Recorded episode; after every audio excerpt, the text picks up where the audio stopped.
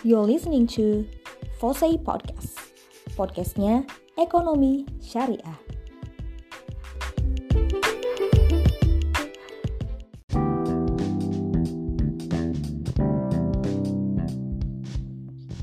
Assalamualaikum warahmatullahi wabarakatuh.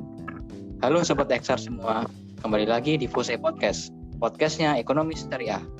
Kali ini bersama saya Muhammad Salan Asalam, selaku Bapenas Keilmuan. Episode kali ini kita akan membahas topik investasi syariah nih.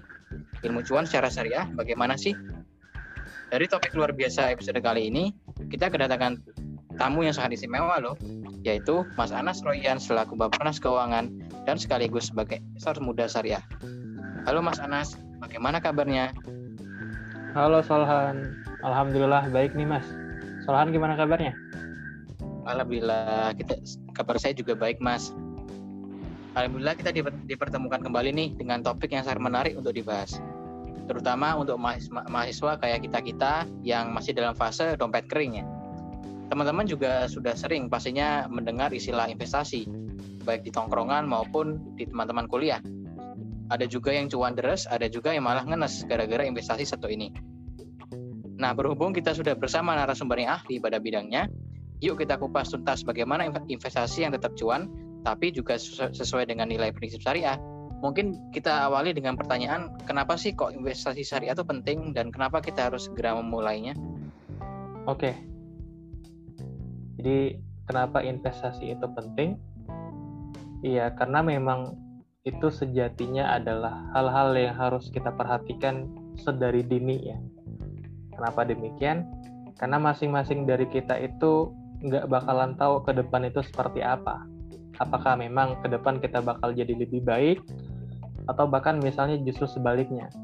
Nah, kita berharap dengan adanya investasi ya kita dapat mengurangi resiko-resiko kejadian yang itu tidak kita inginkan ke depan gitu. Seperti misalnya tahu-tahu ke depan kita butuh dana yang lebih besar gitu. Atau misalnya tahu-tahu ke depan ada bencana yang sedang menghadapi kita dan kita memerlukan hal-hal yang demikian gitu. Dan terlebih sebenarnya selain memang hal yang tadi disebutkan, investasi ini juga adalah salah satu persiapan untuk kehidupan kita yang lebih baik gitu teman-teman yang mau financial freedom, orang tua yang mau menyiapkan dana pendidik anaknya, uh, anak muda yang mungkin mau menyiapkan pernikahannya gitu. Bahkan misalnya teman-teman yang punya keinginan untuk uh, financial freedom seperti yang saya sebutkan di awal, ya ini salah satunya itu adalah membutuhkan untuk investasi gitu. Dan terlebih ya, investasi itu harus syariah. Jadi jangan sampai kita cuma kayak harta tapi nggak kayak amal. Kalau kata Pak Irwan, baiknya investasi itu ya kayak harta juga kayak amal. Begitu mungkin Mas Alhan. Wah benar sekali itu Mas Anas. Salah satu tujuan utama kita untuk investasi yaitu mempersiapkan kebutuhan di masa depan nih.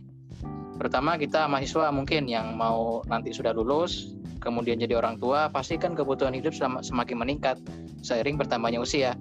Makanya kalau kita tidak mau mulai sejak dini, ya kita hanya akan ketinggalan zaman dan juga kebutuhan yang akan kita tak capai tidak bisa mencapai targetnya. Bahkan saya dulu pernah membaca artikel ya, uh, Warren Buffett salah satu investor terkemuka di dunia sudah memulai investasi sejak umur 11, 11 tahun. Saat itu dia membeli saham pertama kali dan juga sekarang sampai sekarang dia umurnya 91 tahun. Artinya dia sudah ada di pasar modal sekitar 80 tahun. Bayangkan jika bagaimana Warren Buffett itu berumur 30 tahun mulai investasi dan pensiun 60 tahun. Maka orang-orang tidak akan tahu siapa tuh Warren Buffett. Nah, karena itu mulailah investasi sejak dini gitu. Nah, mungkin menanggapi investasi sejak dini ini ada beberapa teman-teman yang mungkin masih bingung Mas Mas Anas. Uh, investasi ini sebenarnya kalau sejak dini mulainya dari mana sih? Bekal-bekal yang harus kita siapkan sebagai investor syariah itu apa saja sih? Oke, Ya, tadi benar kata Solhan, salah satu orang terkaya di dunia itu ada namanya Warren Buffett. Warren Buffett itu memang kabar-kabarnya sudah memulai investasi bahkan sejak dini sampai umur 10 tahun atau kalau tidak salah 12 atau 13 tahun ya gitu. Nah, inilah salah satu kenapa kita penting untuk berinvestasi sejak dini. Nah, caranya gimana, teknisnya gimana? Yang pertama itu adalah tentu sebelum kita ke praktek harus tahu dulu teorinya gitu. Artinya kita juga harus tahu ilmunya. Karena dalam berinvestasi maupun investasi syariah itu ada banyak macam yang perlu kita ketahui, termasuk juga jenis dari investasi yang kita pilih. Maksudnya yang kita pilih. Nah, jenis-jenis investasi itu kan ada banyak ya. Ada investasi di emas, ada investasi di properti, ada investasi di tanah, ada ada investasi di yang lainnya gitu. Nah, salah satunya itu juga termasuk investasi di saham. Kalau memang ternyata kita berminat untuk investasi di saham, artinya kita harus baca-baca lebih lanjut mengenai investasi di saham. Kalau ternyata kita pengen investasi di properti gitu, berarti ya uh, sedikit demi sedikit kita harus tahu dan mendalami mengenai ilmu properti gitu. Nah, khususnya berhubung pada malam hari ini kita sepertinya bakal banyak bicara mengenai saham. Mekanisme untuk memulai investasi di saham itu adalah pertama kali tadi ilmu ya. Nah, yang kedua itu teman-teman sekalian harus terlebih dahulu buka akun sekuritas. Jadi sekuritas itu lembaga yang menjembatani kita untuk bertransaksi di pasar modal. Salah satunya itu saham. Jadi teman-teman yang mau beli saham A misalnya, itu maka nanti kita belinya lewat pihak ketiga atau mungkin yang kita sebut dengan sekuritas tadi. Nanti sekuritas itu yang bakal membelikan kita perusahaan A gitu. Bakal membelikan saham A gitu. Jadi intinya itu. Jadi teman-teman yang mungkin mau mulai untuk investasi di saham khususnya ya bagi saya pribadi sebenarnya yang paling utama dua tadi. Pertama itu ilmunya gitu. Minimal banget pengetahuan-pengetahuan dasar. Nah, yang kedua itu juga harus terlebih dahulu buka rekening di akun sekuritas gitu, di sekuritas. Nanti teman-teman kalau sudah punya akun sekuritas tersebut barulah bisa untuk transaksi di pasar modal termasuk juga tadi eh, seperti saya bilang di saham salah satunya. Wah, ternyata yang dipersiapkan juga cukup banyak ya, Mas. Pertama ilmu, kemudian uh, akun investasi investornya, kemudian juga perusahaan sekuritasnya, dan juga yang paling utama adalah keberanian ya. Uh, mungkin di sini saya juga mewakili pertanyaan teman-teman nih yang pernah kepikiran, kenapa sih kok harus investasi syariah? Kita kita pun juga juga ada kebebasan kok investasi konvensional. Misalkan saya lihat ada bank-bank kayak bank BCA, bank BNI, sahamnya itu saya lihat selalu untung dibandingkan saham-saham syariah. Nah, mungkin kenapa sih kok kita harus pakai saham syariah? Baik. Ini menarik ya eh, terkait dengan pertanyaan mengenai kenapa sih kita harus investasi tapi investasi investasi syariah gitu. Ya, pertama kali mungkin ini lebih subjektif mungkin ya eh, secara jawabannya. Karena memang saya pribadi juga investasi investasi syariah. Nah, bagi saya pribadi kenapa harus investasi syariah? Ya, yang pertama kali itu adalah kita sebagai seorang muslim gitu. Jadi jangan sampai segala aktivitas kita, segala muamalah kita, termasuk juga segala transaksi kita, investasi kita bukannya malah mendatangkan pahala gitu, tapi justru malah mendatangkan dosa gitu. Justru ini yang yang sangat ditakutkan. Oke lah, mungkin barangkali nanti kita bakalan cuan. Tapi di balik cuan kita itu justru kita sedang menabung banyak dosa. Itu nggak banget sih itu yang yang pertama. Nah, yang kedua, teman-teman sekalian, ternyata dalam sebuah laporan data gitu, yang saya baca beberapa waktu kemarin, ternyata saham-saham syariah itu itu secara indeksnya itu kan nanti bakal ada indeks ya, nanti yang memuat keseluruhan saham syariah. Nah, ternyata kesemua dari indeks saham-saham syariah itu justru lebih liquid daripada indeks-indeks yang lain. Termasuk juga di dalam, maksudnya di luar negeri gitu. Jadi di, di dalam indeks yang ada di Amerika ya salah satunya, oh ternyata indeks-indeks yang memuat ke semua saham syariah tersebut justru liquid dibanding yang lain gitu. Nah yang ketiga, kenapa kita harus investasi investasi syariah? Karena inilah sebagai bentuk upaya kita mencintai negara kita, mencintai lingkungan kita. Kok bisa gitu? Karena umumnya perusahaan-perusahaan yang dikategorikan sebagai saham cahaya itu sesuai dengan ketentuan. Salah satunya adalah itu perusahaan yang tidak bergerak di bidang yang itu memberikan mudarat yang banyak. Anggaplah misalnya saat, uh, rokok contohnya gitu. Nah, saham rokok itu boleh dibilang sampai saat ini belum dikategorikan sebagai saham syariah. Nah, efeknya kita sebagai seorang investor kalau tidak membeli saham rokok tersebut, artinya kita mencintai diri kita sendiri gitu. Perusahaannya karena memang perusahaan rokok kan bergerak di bidang rokok gitu. Dan seperti kita ketahui, rokok itu salah satunya membuat secara kesehatan kita berkurang. Pun yang lain gitu. Itu uniknya ya. Jadi teman-teman sekalian, perusahaan yang masuk dalam kategori saham syariah itu bisa dibilang perusahaan yang memang bisa menjaga lingkungan ya gitu. Itu mungkin untuk jawaban tiganya ya.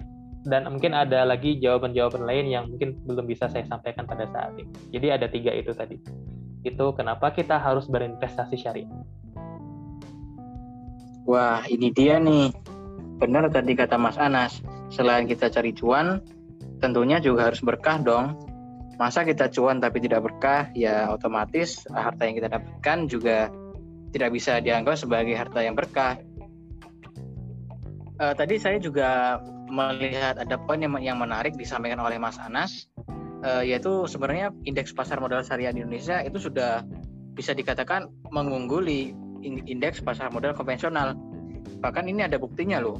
Di tahun 2020 Global Islamic Finance Award di, uh, di Inggris uh, memberikan penghargaan kepada indeks pasar modal syariah di Indonesia sebagai Best Islamic Capital Market 2020. Tentunya ini jadi prestasi sendiri dan keberhasilan bagi indeks pasar modal syariah Indonesia untuk menunjukkan performanya yang luar biasa. Dan harusnya ini bisa menjadi referensi ya untuk investor-investor yang mulai tertarik pada indeks saham syariah. Karena saham syariah sendiri ini uh, dia nilainya universal ya. Bisa dimasuki oleh investor mana pun dan insya Allah cenderung aman dari prinsip core bisnisnya dan juga dari screening keuangannya. Wah ini semakin menarik ya untuk dibahas Oke, ngomong-ngomong di sini pasti teman-teman sudah mendengar beberapa instrumen investasi syariah ya. Nggak cuma saham aja nih. E, terutama ada reksadana, ada suku, ada ETF yang bisa jadi referensi bagi teman-teman untuk mulai investasi sejak dini. Nah, dari instrumen ini tentu saja ada karakteristik khusus terutama di bagian preferensi risiko.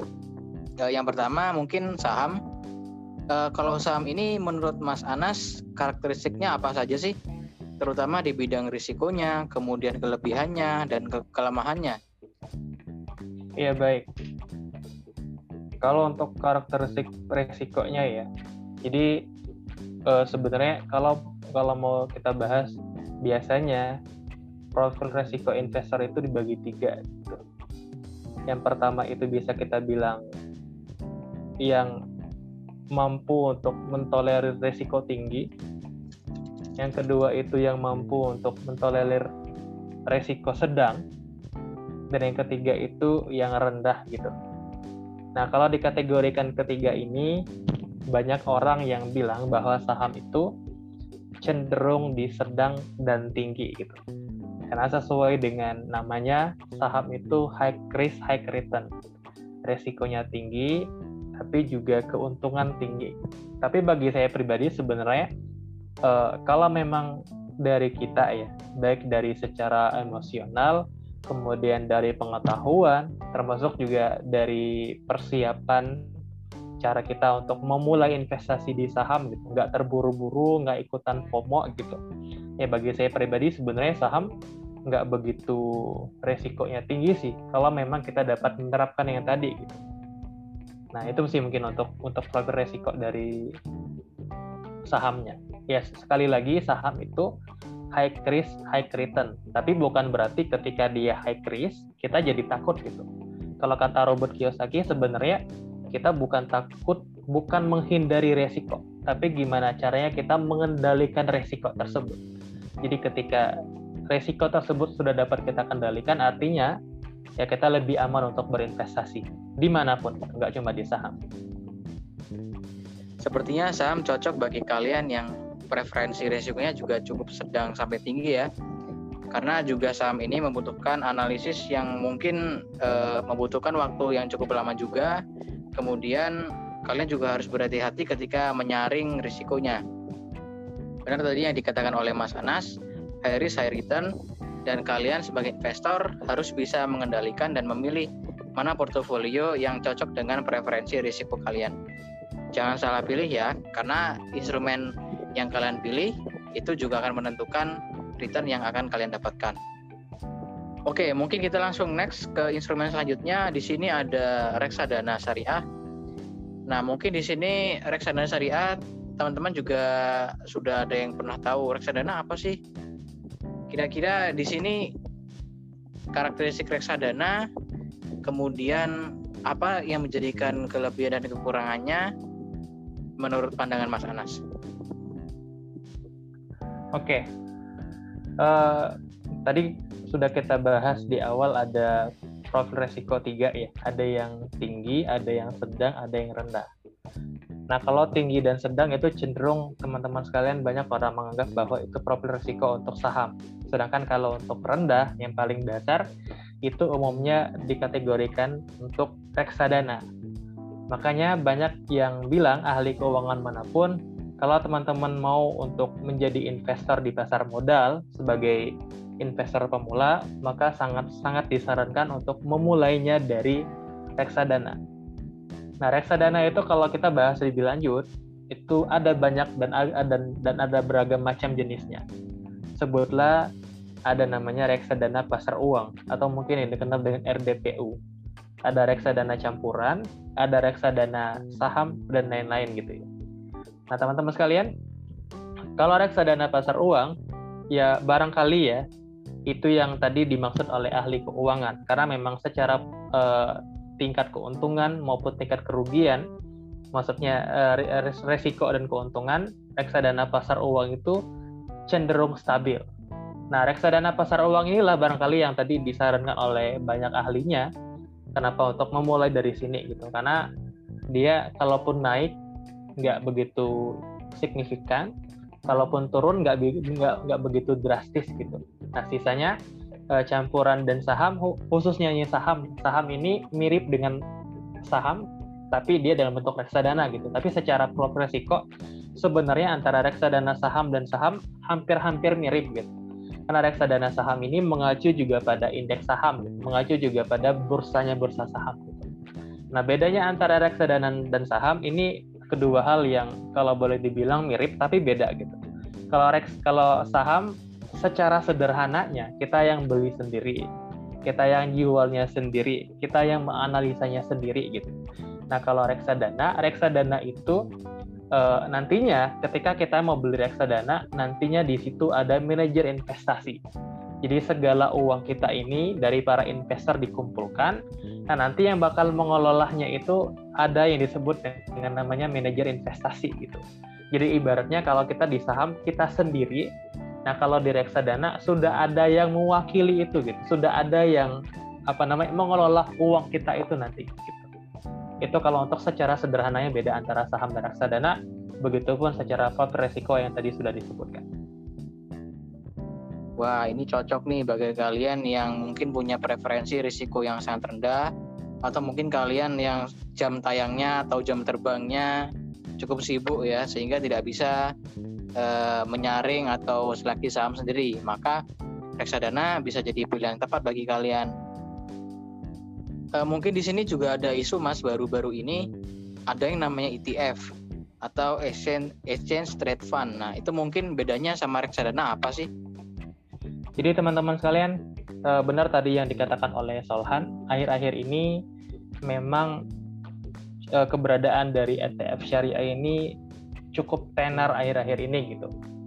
Karena kenapa? Karena memang eh, secara pergerakan ETF ini jarang banget untuk dilirik gitu. Akhir-akhir ini aja mungkin baru baru dilirik habis-habisan. Tapi walaupun demikian ternyata secara popul secara popularitas ETF eh, e ini masih kalah jauh dibanding saham maupun reksadana gitu. Padahal kalau kita lihat dari bursa-bursa asing, salah satunya itu bursa yang ada di Amerika Serikat, justru keberadaan dari ETF syariah ini hampir sama popularitasnya antara saham begitu pun reksadana gitu. Nah mungkin tadi menjawab pertanyaan dari Mas Solhan uh, bedanya antara ETF syariah dengan reksadana syariah itu apa atau mungkin bedanya uh, bedanya ETF syariah dengan saham syariah itu apa. Jadi teman-teman sekalian sebenarnya kalau boleh kalau boleh dibilang sederhananya itu ETF syariah itu reksa dan uh, dia mirip dengan saham syariah gitu. Jadi kita kalau mau beli ETF syariah itu langsung bisa di pasar reguler dari bursa efek gitu, dari bursanya saham gitu. Dannya lagi gitu. Kalau kita beli ETF syariah sebenarnya kita juga bisa tanpa melalui dari WMI atau mungkin wakil manajer investasi tadi gitu. Nah, ETF ini setahu saya dia langsung bisa kita beli tanpa melalui manajer investasi itu gitu. Pun termasuk kita juga bisa beli ETF di sekuritas-sekuritas yang itu ada di saham gitu. Kan ada ada beragam jenis sekuritas ya. Ada misalnya sekuritas yang memang diperuntukkan khusus untuk reksadana.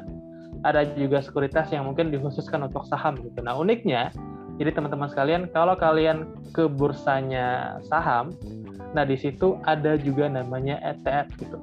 Ada namanya CG nanti, ada namanya apalah gitu. Pokoknya beragam macam ETF itu gitu. Jadi secara singkat maupun sederhananya ETF syariah itu demikian. Nanti mungkin kalau memang kurang apa namanya kurang argumentatif, mungkin bisa dicari dengan lebih lanjut eh, ininya eh, perbedaannya gitu ya. Wah, benar banget nih Mas Anas. Ini mungkin bisa jadi pedoman juga bagi kalian yang bingung mana sih uh, kriteria yang tepat untuk memilih ETF atau reksadana. Sebenarnya masih ada instrumen lain seperti suku atau efek beragun aset yang mungkin pada podcast kali ini tidak bisa disampaikan secara lebih lanjut ya. Insya Allah ke depannya mungkin ada topik yang secara khusus membahas tentang suku maupun EBA syariah. Kita lanjut mengenai tips and trick investasi syariah menurut Mas Anas. Oke, ini mungkin uh, ada juga pertanyaan yang sering muncul di kalangan teman-teman yaitu uh, gimana sih caranya kita memilih SOTS yang benar gitu atau cara dapat SOTS yang benar tanpa kita harus ikut SPMS mungkin. Nah, itu mungkin kalau Mas Anas baga jawabannya bagaimana ya? Ya, uh, terkait dengan SOTS atau mungkin sekuritas yang barangkali ya. Jadi teman-teman sekalian yang perlu kalian ketahui ya, ini melanjut dengan tadi yang sudah saya sampaikan di awal bahwa kalau kita mau beli saham itu harus menggunakan sekuritas. Nah, sekuritas itu terbagi menjadi dua gitu. Ada sekuritas konvensional, ada sekuritas syariah. Nah, di dalam sekuritas syariah di, di dalam sekuritas syariah itulah terdapat namanya SOTS atau mungkin Syariah Online Trading System gitu. Jadi singkatnya SOTS itu adalah semacam sistem yang membuat kita akhirnya terlebih terjaga dalam hal bertransaksi. Jadi ketika nanti aktivitas transaksi kita mengandung unsur riba misalnya, nanti secara sistem itu nanti bakal langsung ditolak, bakal langsung di cancel dan bakal ada notifikasi di situ. Gitu. Jadi ini sistem pengaman gitu, ibaratnya ya bagi kita seorang investor syariah untuk lebih terjamin, untuk lebih terjaga dalam hal berinvestasi. Nah kembali ke pertanyaan dari Mas Solhan tadi, gimana caranya untuk memilih ini gitu? Bagi saya pribadi sebenarnya ini tergantung dengan teman-teman sekalian. Tapi umumnya satu, biasanya kita melihat ada setoran atau tidak di awal. Jadi dalam hal memilih sekuritas ataupun SOTS ya teman-teman sekalian, itu kita harus melihat dulu nih gitu. Kira-kira dia ada setoran awal atau enggak. Sama seperti kita membuka akun rekening di bank. Biasanya kalau kita bikin akun rekening bank itu ada yang mengharuskan untuk ada setoran satu juta misalnya atau misalnya ada yang 5 juta gitu atau bahkan misalnya bisa jadi lebih murah bisa jadi lebih tinggi lagi gitu Nah, sama dengan kita buka buka rekening di sekuritas tadi. Nah, itu juga ada ada sekuritas yang harus top up, maksudnya harus setor eh, harus setor dana awal itu 5 juta gitu. Ada yang satu juta gitu. Ada mungkin beragam-agam yang lain gitu. Namun ada juga yang itu 0% dalam artian 0 rupiah ya. Jadi teman-teman sekalian, kalau memang kalian kepengen buka akun sekuritas, khususnya yang syariah, tapi nol rupiah, ya mungkin salah satunya itu pilihlah sekuritas yang tidak ada setoran awalnya. Itu yang pertama. Nah, yang kedua, yang harus dilihat juga itu adalah terkait dengan user friendly atau enggak. Jadi nantinya kita pasti sering banget menggunakan akun sekuritas ini. Maka pilihlah sekuritas yang memang kalian pahami isinya. Jangan sampai yang bikin kalian bingung gitu. Kalau kalian bingung dengan akun sekuritasnya, gimana mau transaksinya nanti? Gimana mau beli saham gitu? Gimana mau jual sahamnya gitu? Atau misalnya di dalam aplikasinya nanti justru nggak ada bahasa Indonesia ya, misalnya bahasa asing semua gitu. Itu kan akhirnya menyusahkan kita. Maka pilihlah yang kira-kira membuat kalian user friendly. Itu yang kedua. Nah, yang ketiga, sebagai lembaga yang memang menjembatani kita untuk bertransaksi, tentu dong mereka ini mensyaratkan adanya fee. Nah, makanya tips yang ketiga, pilihlah sekuritas yang fee jual maupun fee belinya itu rendah. Jadi setiap kali kita transaksi di pasar modal, termasuk di saham salah satunya ya, itu nantinya gitu. Misalnya eh, eh, waktu kita jual, waktu kita beli, nah nanti di situ ada potongannya, potongan biaya untuk sekuritasnya gitu. Nah kalau mau yang lebih irit, maka carilah sekuritas yang fee jual dan fee belinya itu murah yang ketiga. Nah, mungkin yang terakhir yang keempat ini juga sudah cukup panjang. Pilihlah sekuritas yang memang sudah dapat izin dari OJK dan IDX. Jadi jangan sampai sekuritas syariah ya, walaupun sekuritas syariah tapi belum dapat izin dari OJK dan IDX, ya bisa dipastikan ya teman-teman sekalian hati-hati gitu. Bisa jadi itu sekuritas yang berkedok asli, berkedok syariah namun ternyata palsu gitu. Karena segala aktivitas yang ada di pasar modal ini sudah diawasin gitu. Sudah harus dapat izin dulu dari IDX maupun harus dapat izin dulu dari pihak OJK. Mungkin begitu ya untuk untuk uh, jawaban dari pertanyaan dari Mas Solhan tadi. Cukup komprehensif dan cukup lengkap. Tadi sudah dibahas oleh Mas Anas. Teman-teman harus cermat dalam memilih SOTS yang sesuai dengan preferensi kalian yang utamanya jangan sampai memberatkan kalian untuk uh, berinvestasi secara syariah.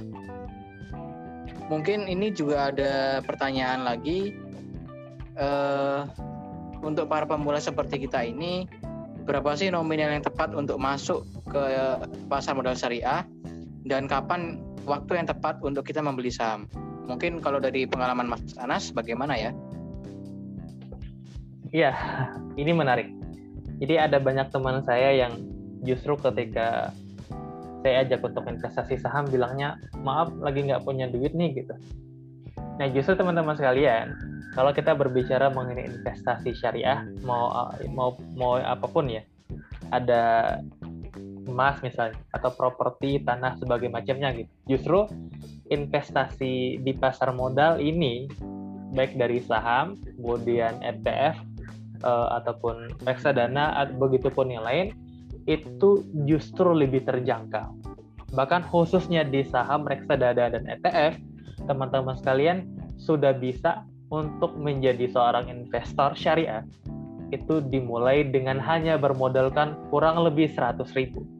Bahkan ada kok saham-saham yang justru harganya di bawah itu gitu, 50 ribu, 30 ribu. Bahkan teman-teman juga bisa kalau mau nanam duitnya nanam modalnya di reksadana itu dengan bermodalkan 10 ribu itu juga sudah bisa. Artinya seperti yang saya bilang di awal tadi bahwa investasi di pasar modal, di saham syariah, di reksadana syariah, di ETF syariah, itu harganya lebih terjangkau. Nah, pertanyaan kedua, kapan waktu yang pas untuk memulai? Ini kalau boleh dibilang itu waktu yang pas bagi saya pribadi itu adalah kalau bisa pas saya SMP. kalau memang boleh boleh dibilang pas saya SMA gitu. Tapi saya baru baru kenal hal begini itu sejak masa kuliah, pertengahan kuliah gitu. Nah, artinya saya menyesal dengan keadaan itu gitu. Nah, teman-teman sekalian yang mendengar podcast ini, ketika ada pertanyaan pada diri sendiri, kapan waktu yang tepat untuk memulai? Sekarang, jawabannya gitu. Karena kalau ke belakang, teman-teman sekalian ngayal SMP ataupun SMA gitu, atau misalnya pengen jadi seperti Warren Buffett di umur belasan tahun, sejadi uh, udah jadi investor, ya zaman sudah berubah gitu. Zaman sudah berkembang gitu. dan kita sudah zaman hidup sekarang gitu. Barangkali teman-teman yang menyimak pada saat ini itu umurnya sudah 20 tahunan gitu. Kalau teman-teman pengen mulainya sedari dini sejak misalnya belasan tahun itu kan mustahil ya. Waktu tidak bisa diputar gitu. Hari-hari sebelumnya nggak bisa bangkit kembali gitu. Hari-hari sebelumnya nggak bisa kita uh, apa namanya kembali lagi ke situ gitu. Artinya ketika ada pertanyaan kapan waktu yang pas untuk investasi ya bagi saya pribadi sebenarnya sekarang.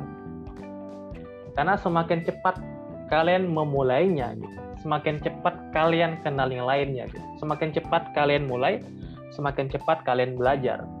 Karena khususnya bagi anak muda ya khususnya bagi pelajar bagi mahasiswa sebenarnya untuk takaran kita investasi itu bukan soal cuan di awal tapi soal pengalaman gitu tapi soal aktivitasnya gitu. Jadi saat kita sudah punya modal, saat kita sudah punya pekerjaan nantinya gitu, ketika memang umur-umur kita sudah masa masa-masa masa-masa yang sudah bekerja, nah nanti di situlah kita sudah terbiasa untuk berinvestasi. Gitu. Di situlah kita sudah terbiasa dengan segala risiko yang ada di investasi. Jadi kalau kita sudah mulai sedari dini, ya kita juga nanti akan lebih terbiasa dan akan lebih mumpuni di bidang ini gitu. Misalnya teman-teman mulai di umur 20 tahunan, berarti bisa saja 10 tahun ke depan, 30 tahunan, teman-teman sekalian sudah menjadi ahlinya di sini gitu. Itu mungkin. Jadi diulang lagi kapan waktunya pas untuk mulai? Ya waktunya sekarang. Jangan tunggu kapan lagi. Nah, benar sekali itu. Saya setuju tadi yang disampaikan oleh Mas Anas mulai sejak sekarang ya untuk mulai investasi karena juga nilai yang dihasilkan dari pasar saham itu tentunya juga akan naik seiring dengan meningkatnya waktu.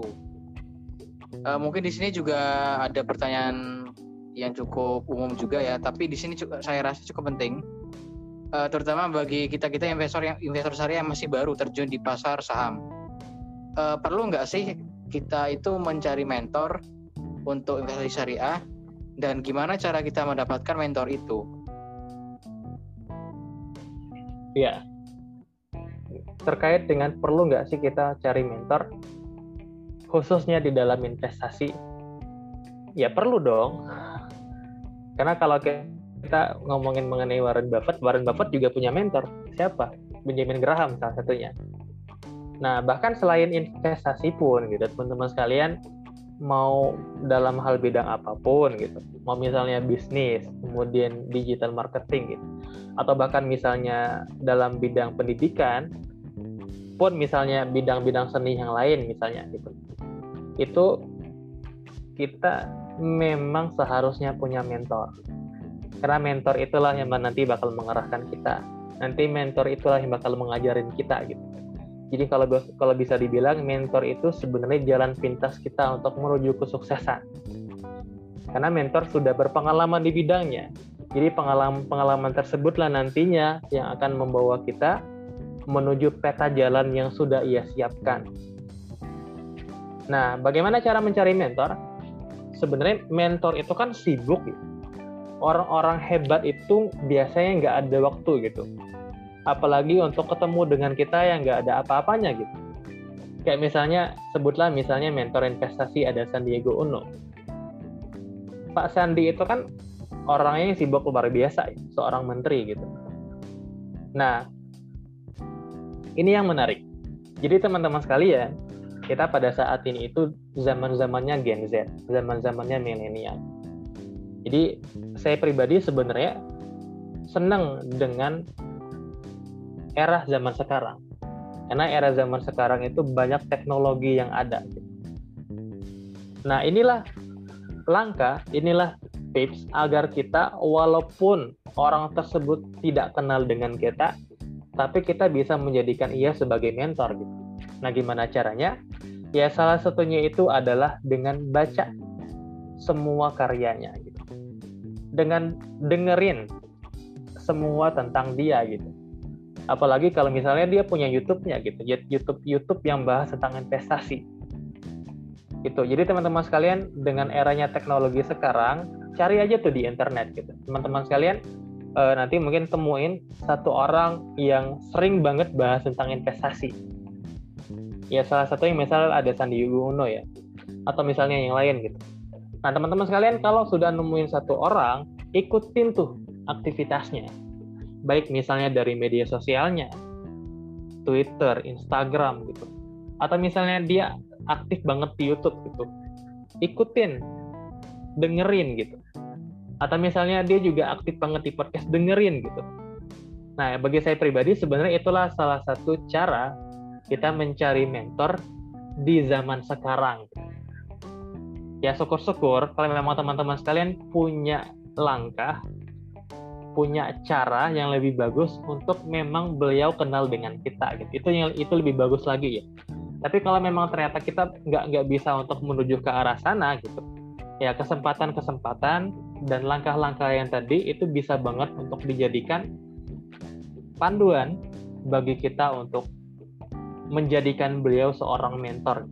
Ya, ya setidaknya mentor online lah ya. Karena bagi saya pribadi, dengan era sekarang, dengan teknologi yang ada sekarang, itu tinggal kitanya mau apa enggak. Ada semua gitu, baik di YouTube, baik di Google, baik di podcast, baik di IG maupun yang lainnya.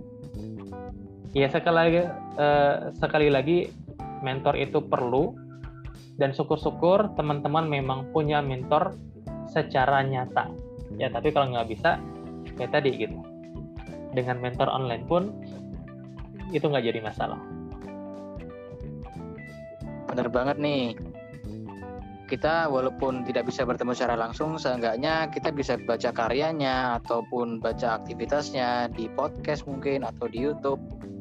Jadi ini bukan satu alasan yang membuat kita untuk berhenti untuk investasi.